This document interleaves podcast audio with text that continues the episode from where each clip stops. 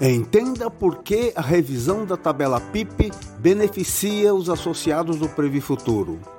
Campanha dos bancários reivindica melhorias nos planos da Previ e defende a manutenção do Banco do Brasil público. Por que existem fundos de pensão que têm déficits e outros não?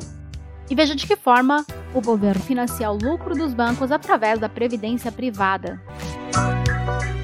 Essas são as notícias da edição 60 do podcast Associados Previ, que você acompanha a partir de agora, apresentado por mim, Lilian Milena, e por José Luiz Frari, o Coelho. Tudo bem, Coelho? Tudo bem, Lilian. Vamos começar falando hoje da importância da mudança da tabela PIP, que é a pontuação individual do participante no Previ Futuro. Ouça aqui a explicação do diretor de administração da Previ, Márcio de Souza, na última live dos dirigentes eleitos consta da pauta de reivindicações que os funcionários do Banco do Brasil aprovaram no 33º Congresso dos Funcionários do Banco, a revisão da tabela PIP. Essa tabela de pontuação individual do participante, ela é absolutamente necessária para poder ter um aumento do saldo de contas com a contribuição do banco, para que as pessoas possam chegar ao final do seu período de acumulação do saldo de contas e ter uma renda de aposentadoria, ter um benefício de aposentadoria próximo daquilo que as pessoas vão estar recebendo ao final das suas carreiras. A tabela, a fórmula original, a gente fala, sempre conversa isso com os funcionários e dialoga, em especial em períodos eleitorais, nos locais de trabalho, nos eventos. Ela foi construída olhando um plano de cargos e, e remuneração do banco lá da década de 90. É, esse plano não existe mais, ela tem algumas variáveis ali que não dialogam mais com a estrutura de, de carreira do banco atualmente. Por isso que as pessoas têm uma dificuldade de, à medida que evoluem na carreira, evoluir também na pontuação para poder ter uma contribuição adicional que tenha a contrapartida do banco. Então, é um tema muito importante para ser tratado. Nós, na Previ, atualizamos os estudos que nós fizemos já alguns anos atrás, já apresentamos algumas alternativas, atualizamos esses estudos e vamos estar à disposição como a gente disse para a representação da comissão de empresa, que esteve aqui entregando a pauta de investigações, nós vamos estar à disposição do banco e da mesa de negociação para dar todos os subsídios técnicos para que a discussão possa avançar. E a gente vai seguir aqui como dirigentes eleitos é, defendendo essa revisão, porque ela diz respeito à estrutura do plano. O plano para o futuro é um plano ótimo, mas ele pode ser ainda melhor com a revisão da tabela de pontuação individual do participante. Só reforçando a explicação do Márcio de Souza. A proposta com a revisão da tabela PIP é possibilitar a ampliação da contribuição 2B para todos os participantes, com paridade contributiva do patrocinador, e estendendo essa modalidade 2B para os planos dos bancos incorporados. Isso aí, Coelho. Vamos destacar também que desde que o Previ Futuro foi criado, não houve alteração da metodologia do cálculo da PIP, mesmo após várias alterações dos planos de cargos e salários. Por isso, atualmente, só os altos executivos do BB têm conseguido obter 10% na parte 2B. Vamos para a próxima notícia.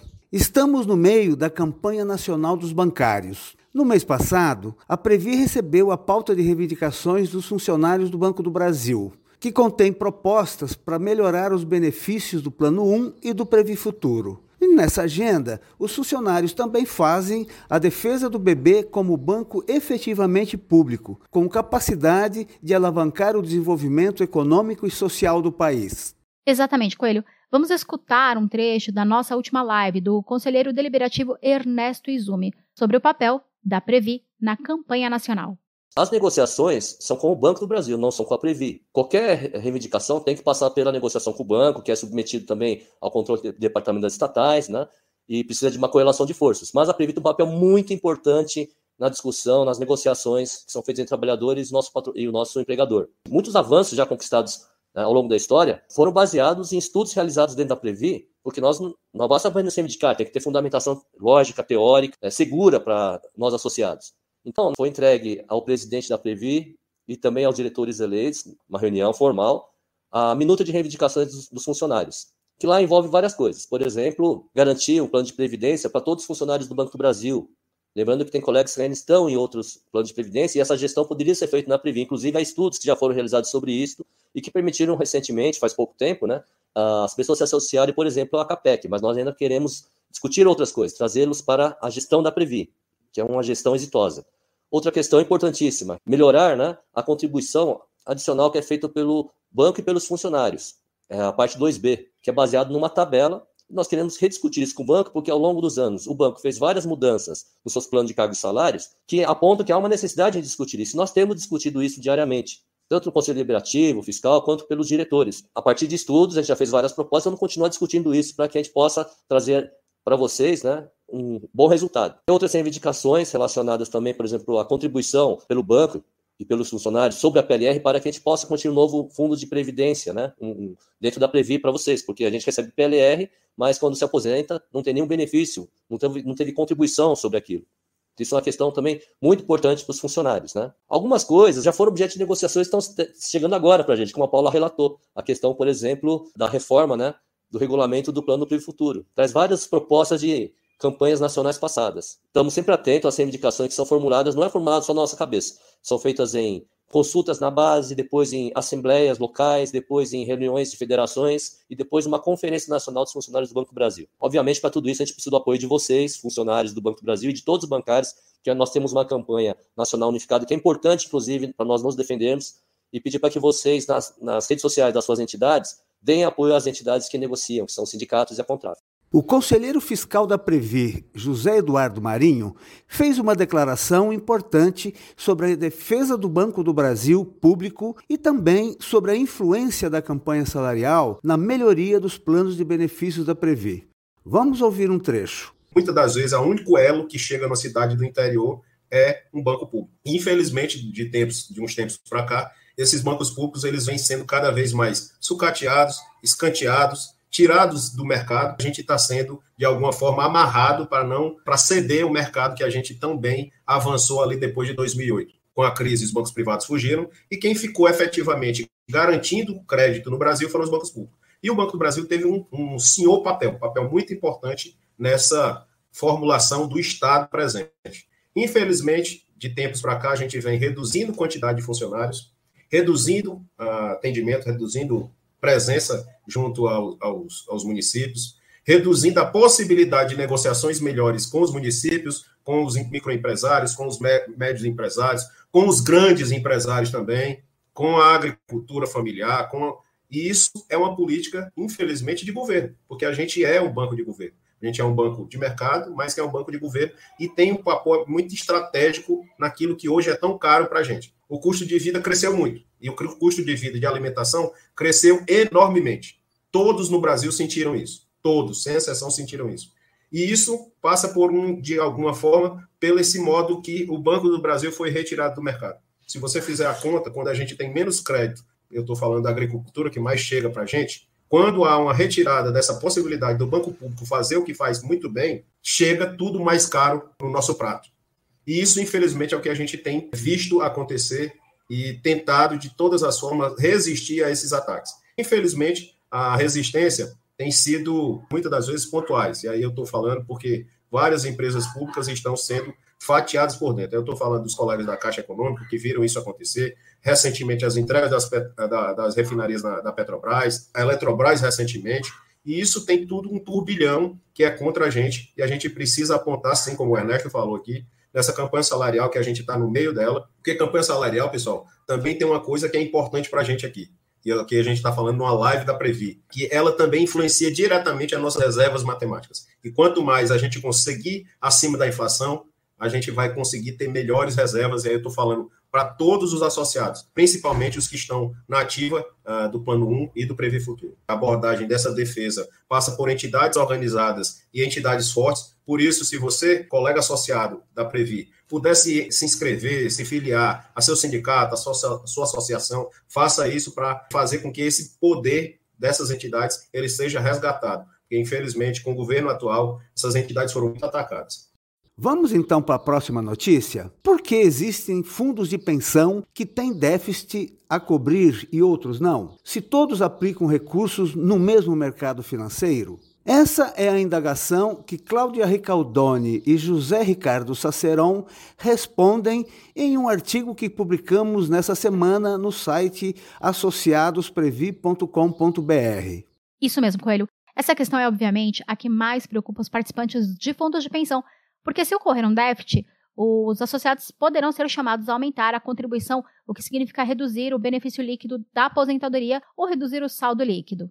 Exatamente, Lilian. Nos casos mais drásticos, a solução imposta pela empresa patrocinadora é extinguir o plano de benefícios deficitário e criar um novo plano de caráter financeiro, com benefícios reduzidos e transferindo todo o risco para os participantes. Bom, a Cláudia e o Sacerão apontam que os motivos que podem levar um plano a entrar em déficit são diversos. Entre eles estão o aumento de compromissos dos planos, subfinanciamento, baixa rentabilidade decorrente de condições do mercado e até mesmo má gestão dos investimentos. Eu vou ler um trecho do artigo. Abre aspas. Prejuízos com investimentos provocam déficits e podem ser causados por mudanças profundas no mercado. Em 2020, por exemplo, o valor das ações caiu vertiginosamente, gerando déficit nos fundos que investem nesse mercado. O mesmo ocorreu em 2015, quando a bolsa caiu abaixo de 40 mil pontos. Em 2012, a taxa Selic real caiu para próximo de 1%, reduzindo drasticamente o retorno de títulos públicos de curto prazo. Fundos que aplicavam com todo cuidado neste mercado sofreram as consequências da perda de rentabilidade que gerou déficit. Fecha aspas. Sacerão e Cláudia destacam também que os planos precisam ficar atentos com o aumento da expectativa de vida da população. Quando a maioria dos fundos fechados foram criados no país, nos anos 1970, a expectativa média de vida dos brasileiros era de 54 anos. Em 2020, a expectativa estava em 76 anos. Além disso, como o retorno real dos investimentos tem caído, nos últimos anos os fundos de pensão tiveram que reduzir a taxa de juros atuarial, que projeta o rendimento futuro das aplicações. Essa redução gerou déficit e a solução foi aumentar as contribuições para cobrir os ganhos menores que entrarão no futuro. Para se ter ideia, cada 1% de redução da taxa de juros provoca aumentos de pelo menos 10% no volume das reservas, exigindo aumentar as contribuições. Pois é, Coelho, essas são apenas algumas das causas de déficits em um plano de previdência. E a forma como esses déficits são solucionados depende da gestão de cada fundo. Tem entidades que recorrem à diversificação de investimentos para conseguir melhorar a rentabilidade, já outras continuam expostas às oscilações do mercado. Isso, Lilian. Vou aproveitar e ler um trecho do artigo. Abre aspas. Embora os participantes e a mídia, de forma geral, foquem nos déficits dos planos de benefício definido, os chamados BD, todas as questões listadas acima também impactam os planos de contribuição definida, o CD, ou contribuição variável, o CV. A grande diferença é que nessas modalidades os participantes pagam os déficits sozinhos, quer pela redução de seus saldos de contas, quer pelo esgotamento antecipado de seus benefícios. Ao extinguir os planos BD e impor novos planos de caráter financeiro individual, os patrocinadores eliminam seu próprio risco e o transferem exclusivamente aos participantes, conclui os autores do artigo. Coelho, vamos para a nossa última notícia, que também é baseada em um artigo escrito pelo Saceron, dessa vez em parceria com o Marcel Barros, que foi diretor de Seguridade da Previ e hoje é presidente da ANAPAR. Nesse texto, que também está na nossa página associadosprevi.com.br, os autores defendem a extinção do benefício fiscal para a previdência aberta dos bancos, na chamada modalidade VGBL. A explicação para isso é que, através desse incentivo fiscal, o governo acaba financiando o lucro dos bancos e não o aumento da poupança das pessoas que fazem essa aplicação. E Marcel e Saceron trazem dados que corroboram a afirmação deles. Para o nosso ouvinte entender o debate levantado de forma didática, eles apresentam a diferença entre os dois sistemas. Para começar, tanto na previdência aberta dos bancos, assim como a previdência fechada, patrocinada por empresas e órgãos públicos para seus funcionários, como a Previ, os participantes gozam do mesmo incentivo fiscal. Não recolhem imposto de renda sobre o rendimento das aplicações dos recursos dos participantes. Acontece que, enquanto os bancos objetivam o lucro, os fundos fechados não. Então, na previdência fechada, o retorno do incentivo fiscal é canalizado aos participantes, e isso aumenta o valor dos benefícios de aposentadoria complementar. Mas, no caso da Previdência aberta, os bancos ficam com a maior parte do lucro gerado na administração dos recursos, embolsando dessa forma o que a pessoa recebe do governo no incentivo fiscal. Isso mesmo, Coelho. Vou ler alguns trechos desse artigo com os números do último relatório gerencial de previdência complementar, publicado a cada trimestre pelo Ministério do Trabalho e Previdência. Em março de 2022, os VGBL, Plano de Previdência Privada, acumularam 860 bilhões de reais de patrimônio. Pagaram benefícios a 6.248 aposentados e pensionistas no valor médio de 5.351 reais e valor total de 4,3 bilhões em 12 meses. A arrecadação líquida dos bancos foi de 31,46 bilhões nos 12 meses encerrados em março, com um ticket médio, ou seja, com uma contribuição média das pessoas que investem nesses planos de R$ 1.613 mensais. Os fundos de pensão fechados acumularam no mesmo período 1,12 trilhão. Veja a diferença dos fundos privados, que acumularam 860 bilhões. Então, continuando, os fundos fechados pagaram benefícios para 879,6 mil pessoas, contra os 6 mil e pouco dos fundos abertos. E no valor de 77,8 bilhões em 12 meses, a arrecadação líquida dos planos fechados foi de 25,6 bilhões, cerca de 5 bilhões a menos que a arrecadação líquida do sistema privado. Na modalidade semelhante aos VGBLs dos bancos privados, que é a contribuição definida, ou CD, os fundos fechados receberam um ticket médio de 250 reais por pessoa e pagaram um benefício médio de R$ 8.275.